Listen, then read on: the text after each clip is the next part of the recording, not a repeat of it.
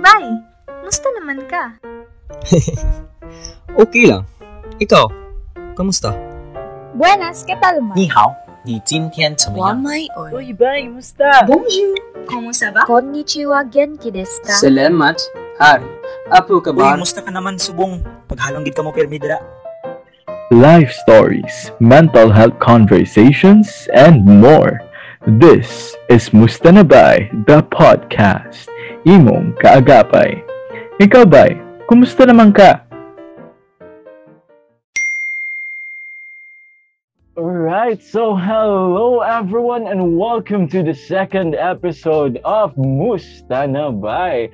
I hope you are doing well. I hope okay mo karon. I hope you are just relaxing right now as you are listening to us because right now ganahan ko nga mawala ang inyong mga gipanghuna-huna and right now as you are listening to us you will be relaxed. So, I am yours truly, Kim Z. Bihag, your main podcaster for this episode. And syempre, together with me, kina ako'y guest co-podcaster. And she will be the one to introduce herself. So, take it away, my co-podcaster. Hello, hello, hello! Good evening, everyone! I'm Ella Agpawa, the co-podcaster of Kim Bihag, and together with us right now is our speaker for this episode, Ate Mary Den and Kuya Louie. Hi po, good evening!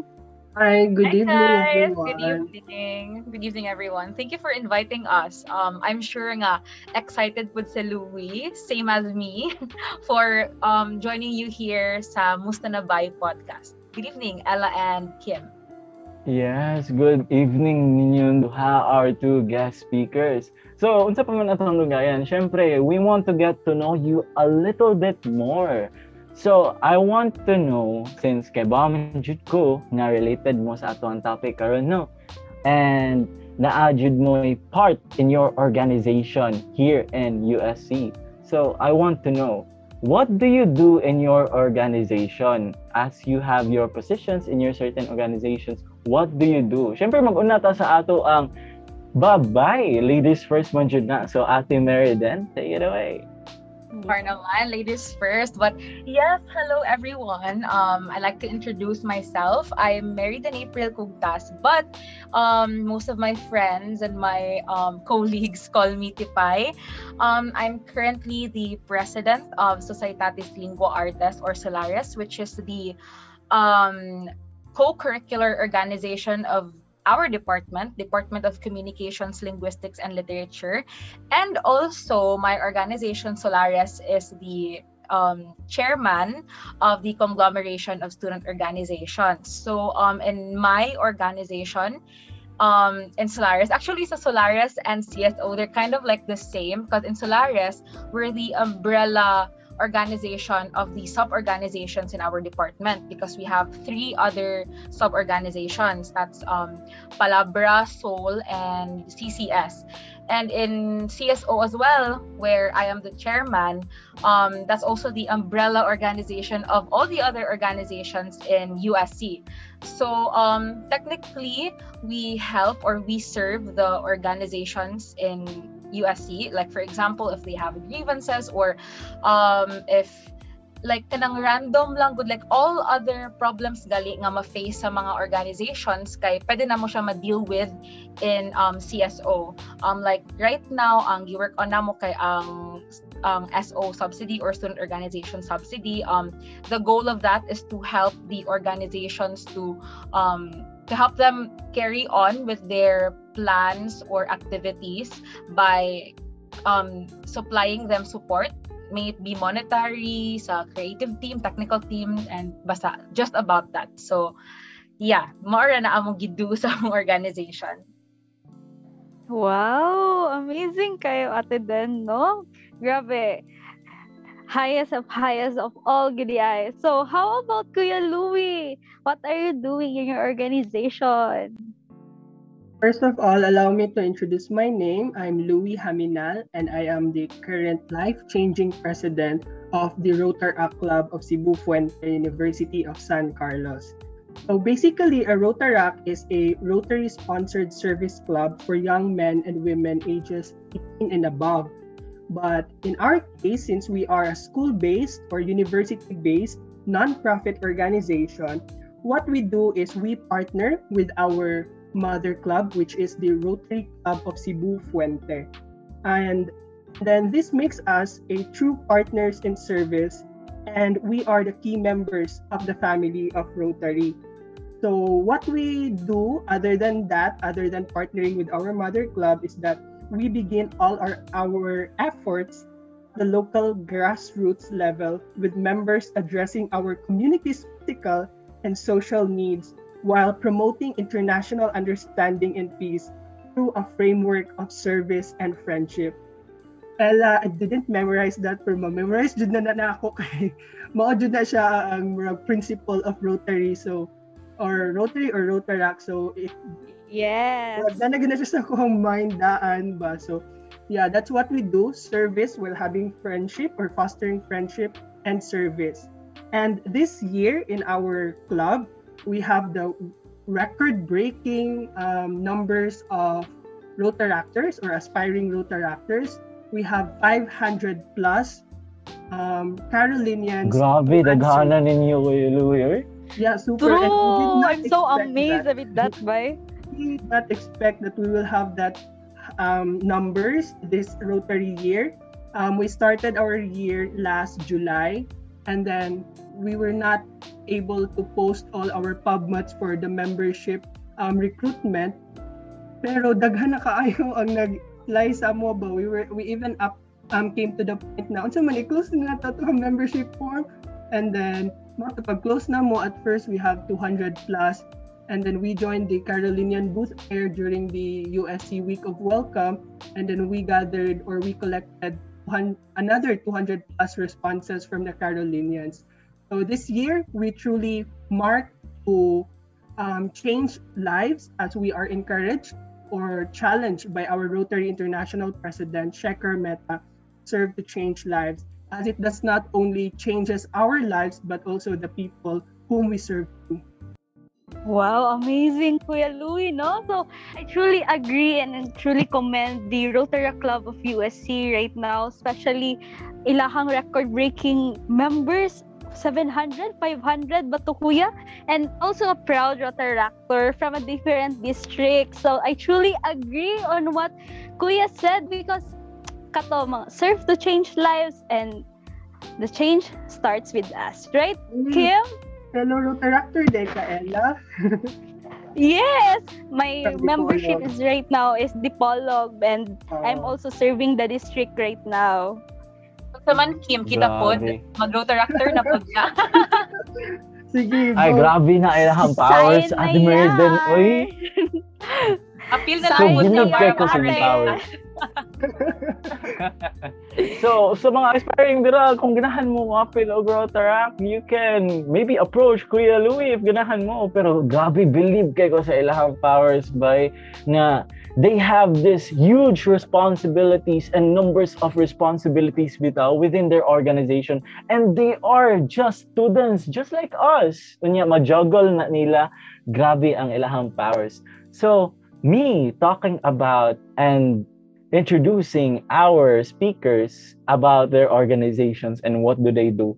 Murag, ang atong listeners na na sila yung makuha nga glimpse on what our topic is all about. So, let me introduce the main topic that we will tackle in our episode 2. It is managing stress and anxiety in online class. How students orgs thrive in the pandemic. O, di ba? Makurious man sad ka, lain ang setting sa organizations. O niya, lain sad ang organizations kung face-to-face o kung online. Di ba, Kuya Louie? True. Kwan, Ate Meriden? Yeah, very true. Yeah, that's right.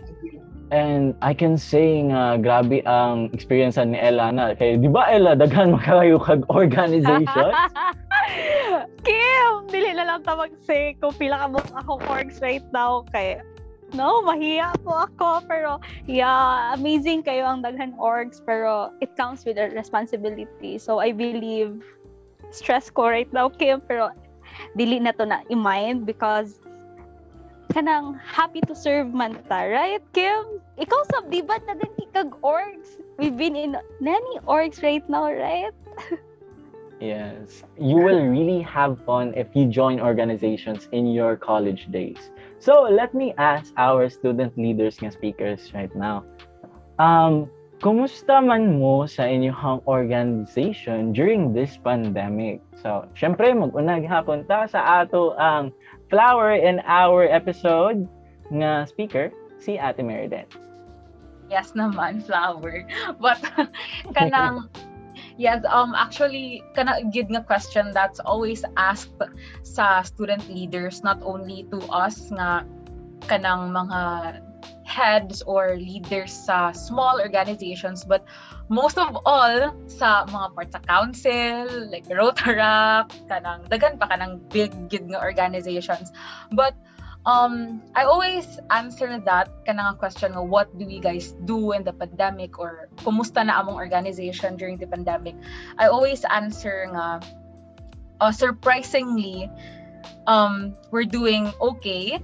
Like um of course it's normal even if face to face even pre-pandemic there are certain struggles good and circumstances that would make us kanang hilak or kanang makagive gyud og stress nato sa sa organizations because that's part of serving right? There are um, multiple nga nga problems gyud or issues nga ma-face nimo while you're serving or when you're serving.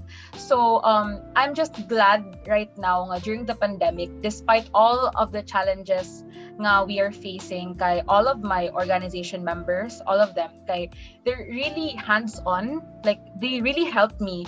Um, it sounds so intimidating no when you hear nga you're leading a you're you're a president or you're leading a Yes, organization grabe ang pressure ate. like diba like it sounds so intimidating but it's kind of easier when you have organization members that are um, helping you because you're really not alone like they just need a leader they need someone they could um, trust or someone nga mo help ate. sila, diba? but you know there's always as long as there's teamwork in an organ in a organization kay murag easy ra gid siya like I mean yes, teamwork yun na no ang patyanan. Right, like Dili gid sa makaingon na easy. Yeah, that's right. Like dili rin sa makaingon nga it's easy ah. Pero I mean it's easier if um you're not alone. If you know nga you nga even if most of your members are relying on you as a leader, you also know nga you're relying on them. So maora na. So like so far kanang dili dili siya um similar to the orga to the practices nga you nga we usually do if face to face ni pre-pandemic but I'm just glad nga we're carrying on. Like honestly karon man hinuon nga pandemic mas inspired ta mo help right? Because we're all of us are facing the same circumstances. So we're just more motivated to like contribute to help or to be better to be a better leader. So kana lang. I won't say nga like super sad kay me Yes, ate. nag nag-face kid with difficulty because all of us are facing difficulty. But I'm just saying uh, this pandemic our organization my organization we're carrying on. We're motivated to serve and we're kind of excited for the activities that we have in store. So yeah kana lang. Yes, Ate Mary then I couldn't agree more, right? Kay nakita gid nako nga ang importance sa mag-help with each other especially in online setting ba. So Yeah, grabe that's ate. I salute you and I salute your our org members na willing to help and willing to lend their time during this online setting right now. Pero yeah. How in about fact ay, ano si Louie si Louie Yes, like, we're Kuya both, Louie. we're both in Yeah. CSO so like we work together and really Yeah. I'm so thankful po ni Louie nga all the time like 1 p.m. kay okay na like work na mi dayon like even if usahay na mo di maka-attend sa meeting kay it's just you know nga you can rely on someone like kibaw ka nga mo that's Louie to me Yes. So, how about you, Kuya Louie? How are you feeling right now with this kind of setting, man? Yeah. Um, Ella, I would have to say that during this pandemic, our club is really thriving, and I am beyond proud as the president. See how far we have reached, even though and pa first semester sa amuhang club when we compiled our, all our activities last October we were able to say in our um, to ourselves ba na whole year naman niya to activities mag ubay-ubay naman kaya to hang nabuhat and then very self-rewarding lang kay siya at the same time and then I would have to agree also with Mary then na we need give the credit where credit is due. It is because of our members. Our our members are very active. They are very empowered. And I would have to say na swerte ko sa ako ang mga officers and members during this pandemic. And I would Sana all swerte, uy. I would not be able to do this uh, all of this without their support without their help without their cooperation so mo na siya ah amo lang yung gina-try nga during um, last July, we had our strategic planning with all the officers um, and then the board of directors. We really make sure na we would come up with activities na muka strengthen sa membership growth and then um, ma-retain na mo ang membership. That's why um, every month we try to have um, Rock Cinema Online which is a kanang magtapok lang mi um, officers and members then mag-watch mig movie Grabe together. ka, amazing, ba? Yeah. And then I think that's the best way ba nga maka ma-retain mo ang membership because you get to bond with them, you get to check um check up check on them and then Yes, sometimes agree naabot- kuya.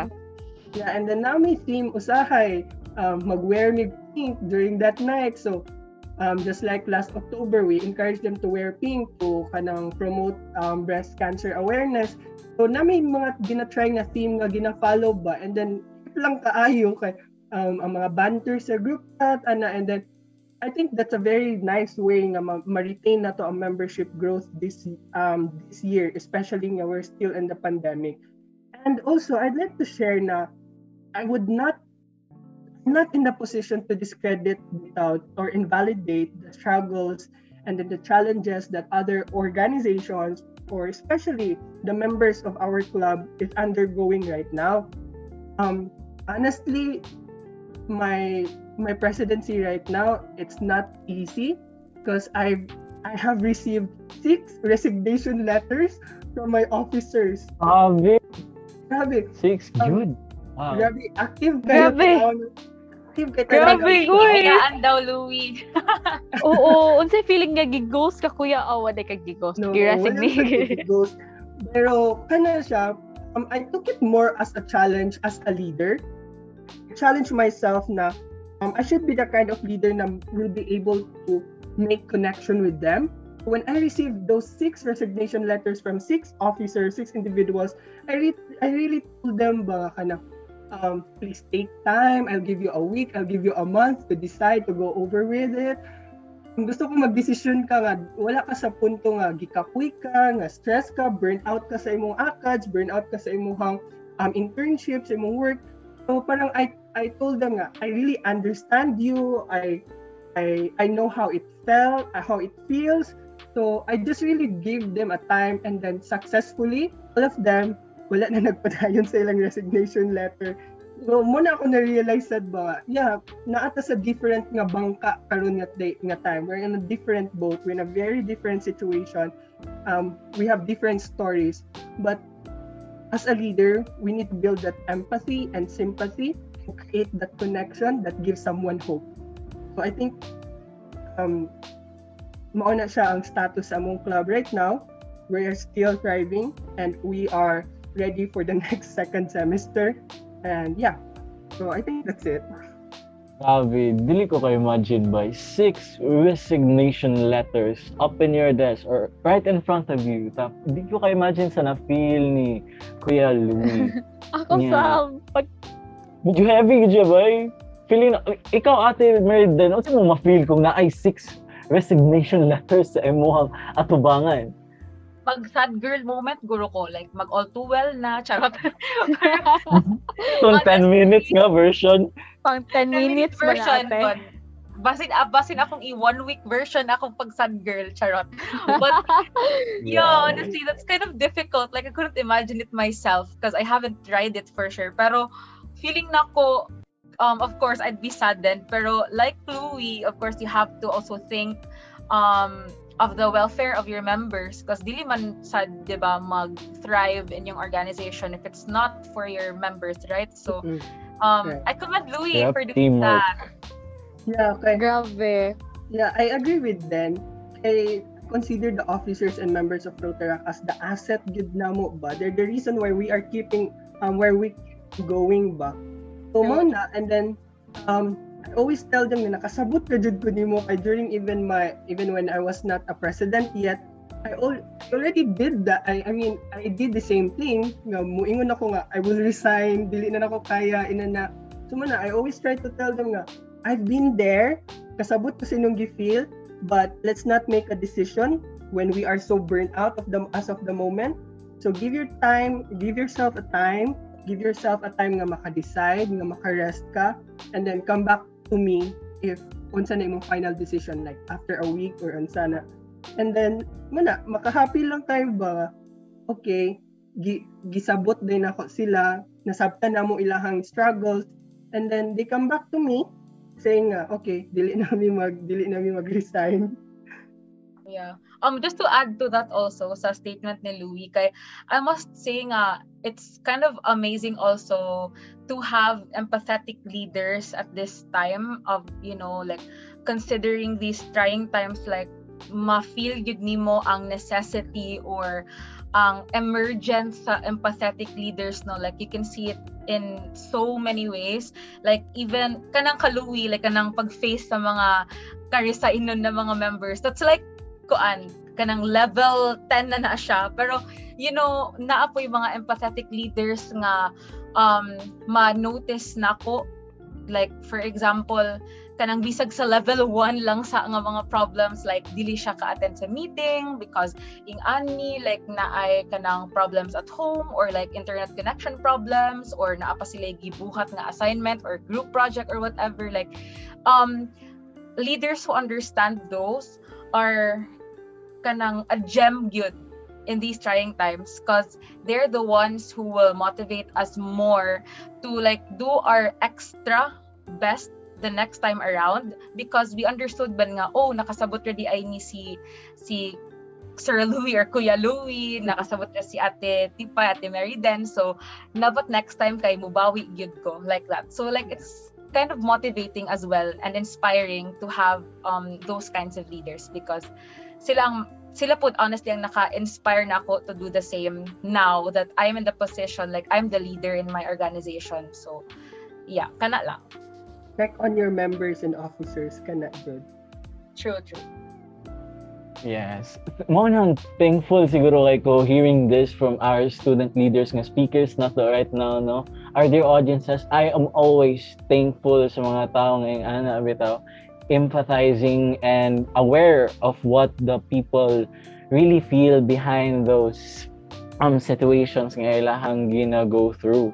And speaking of situations na ilahang gina go through, um, I want to ask our student leaders and speakers right now. What's the cause of your stress and anxiety in our online setting as student leaders in your organization? So, mag-una ta ni Ate Meriden. Okay, so um um the stress um cause of stress and anxiety um I must say nga this um academic year has been very difficult on my end because of the fact nga I have an organization and then ang mga buhatunon jud sa sa akad sa akads kay medyo it's kind of more challenging than the past years because more on Yes. majors It's challenging to s- jungle them. super. Yeah, super. Like it's, True. it's not easy, diba? Pero um the cause of my stress and anxiety mostly kay it's actually not kanang unsaon ako pag-explain it dili siya gikan sa external nga nga matters like kibaw ko nga akong stress and anxiety it's kind of like self-inflicted at times. But of course, I would not invalidate also those nga, ma, nga naka-feel good sila og heaviness and then stress from their school works because I myself feel the stress sa akong mga school works. But most of the time, kay ma-feel na ko nga it's always self-inflicted. But mo expound ang heaviness ang stress and anxiety nga self-inflicted ma-expound siya because of the situation nga we're in. Nga dili lang ta maka-unwind it so outside like um like me right now I'm here in my hometown so dili gyud all the time kay na ako'y maaduan like I'd rather stay at home and all. So kanang feeling of kanang you need to do more gali but you can't do it pa because of the limitations nga we're all fa- we're all um stuck in like the limitations of staying at home. Like we have like daghanang mo ingon nga dag, pwede man ka mag-find out of different nga mga kanang buhatonon like you could make yourself busy and all but you know dili siya applicable all the time sa atua especially if we have different responsibilities not only in school but in our personal lives. Like we could be our we could be a sibling uh pwede ta daughter or son pwede po ta a friend right? Like we're actually juggling multiple responsibilities at once. So you know it could cause burnout. So maybe um the cause of that lang siguro kay ang expectations from other people the limitations that um we have or we're faced in. You know being feeling helpless diba because of the kanang kita kanang naanad nga kita kita ra like dili pareha sa una nga if mo go ka sa school you could talk to your friend to your classmate.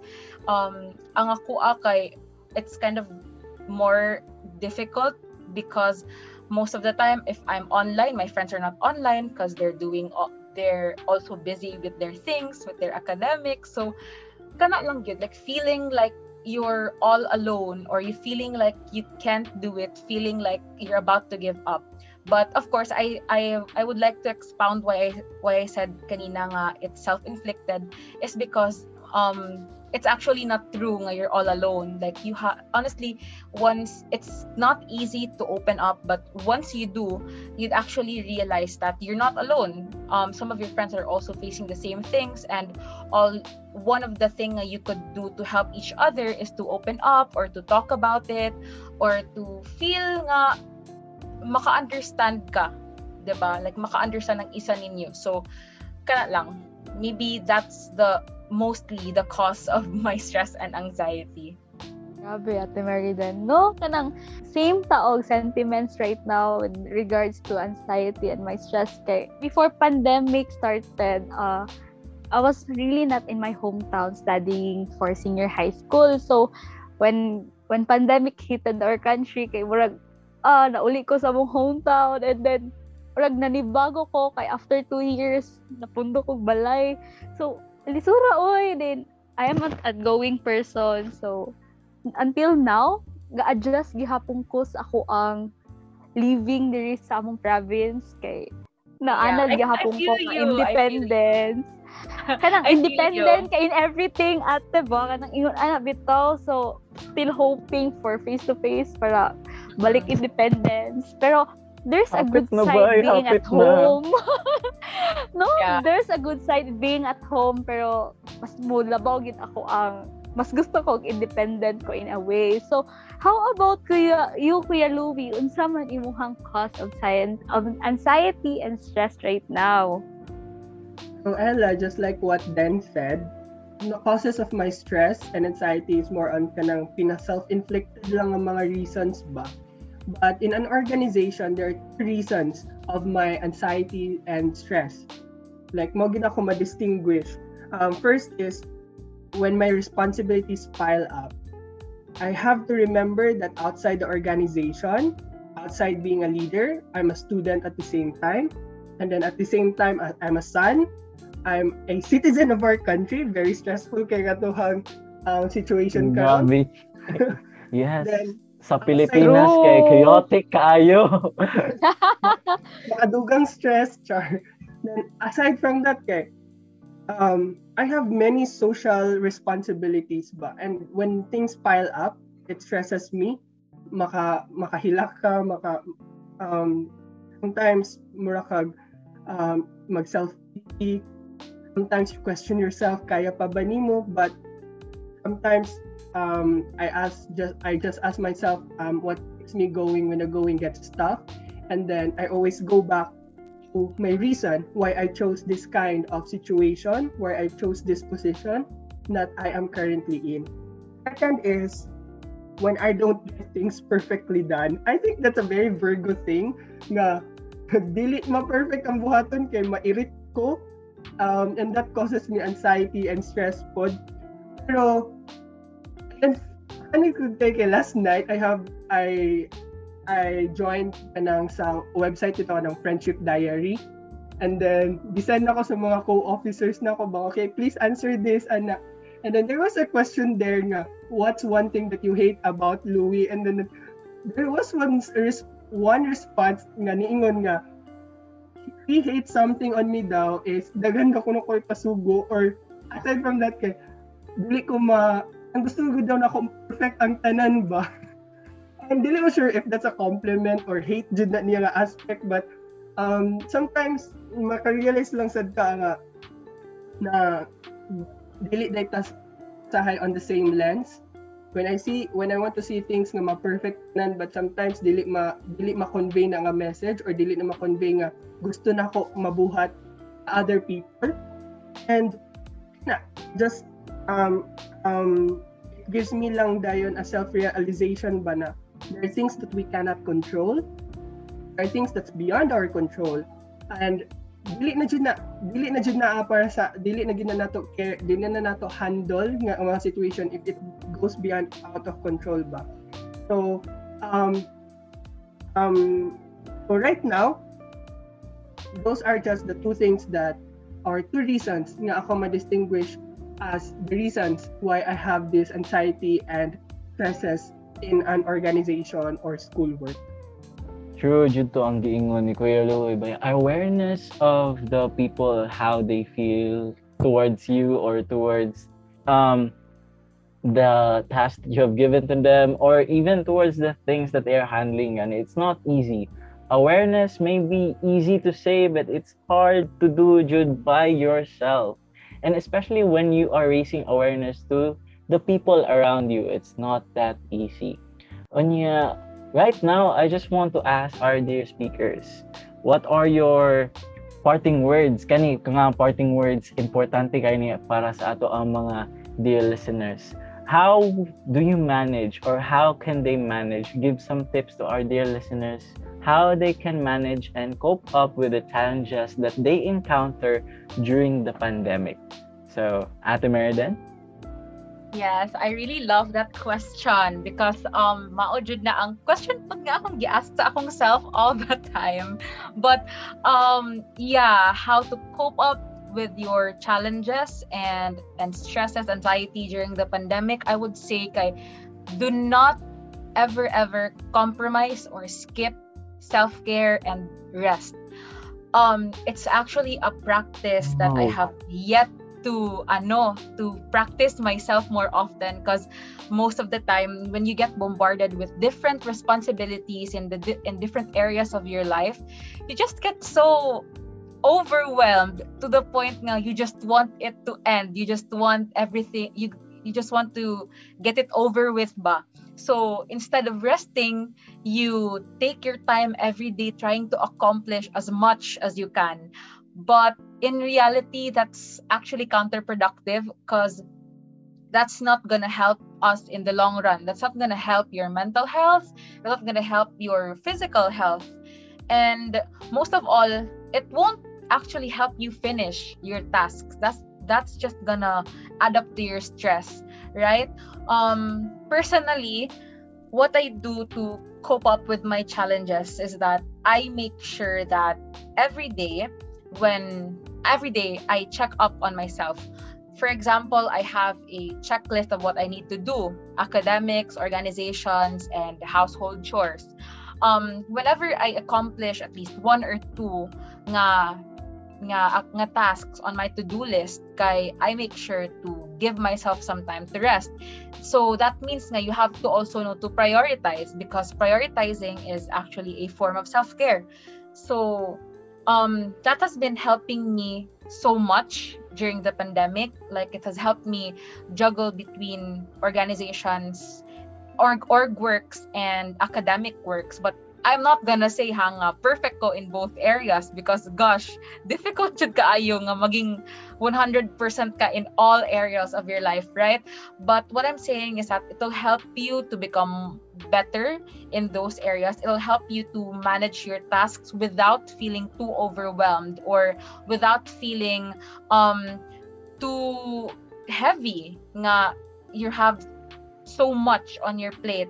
So, kana lang siguro, like, there are so many other ways nga you could give yourself some care. Just make sure that that's your number one priority, like, above all, because no one can rely on you if you can't rely on yourself, right? So, before you serve other people, make sure to serve yourself.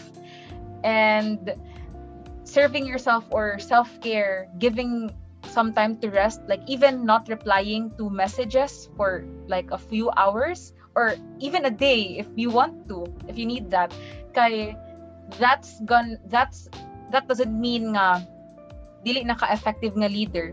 In fact that's a way for you to be a better leader. So make sure you to integrate rests breaks and self-care in your day-to-day life. And it's never um it's always i mean it's always okay to take a break so that's it Wow, very tama behavior kayo Ate Mary then ang self-care because self-care is important.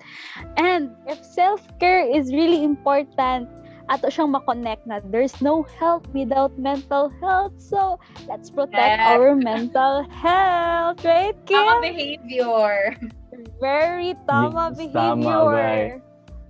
So, Kuya Louie, si ate, self-care daw iyahang iyang gina-provoke para dili siya ma-burn out sa iyahang mga activities as a leader in her organization. So, how about you, Kuya? Unsa man imong gina-practice right now?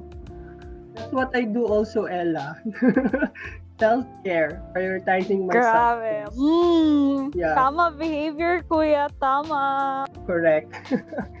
Pero, um, I have to give an advice to all student leaders out there who's um, undergoing a very tough time sa ilang life. I would say this, embrace the suck. Gid na. Para sa ako, you just need to embrace the moment. You need to embrace the suck. You need to embrace the your problem. Time, relax, to analyze the situation, and then do something enable for you to move forward. Last year, 2020, was the worst year of my life, mentally and physically. I was mentally challenged gid ato, emotionally challenged, physically challenged. Sobra, sobra gid ang ako ang burnout. My club involvement was down to almost zero club meeting attendance.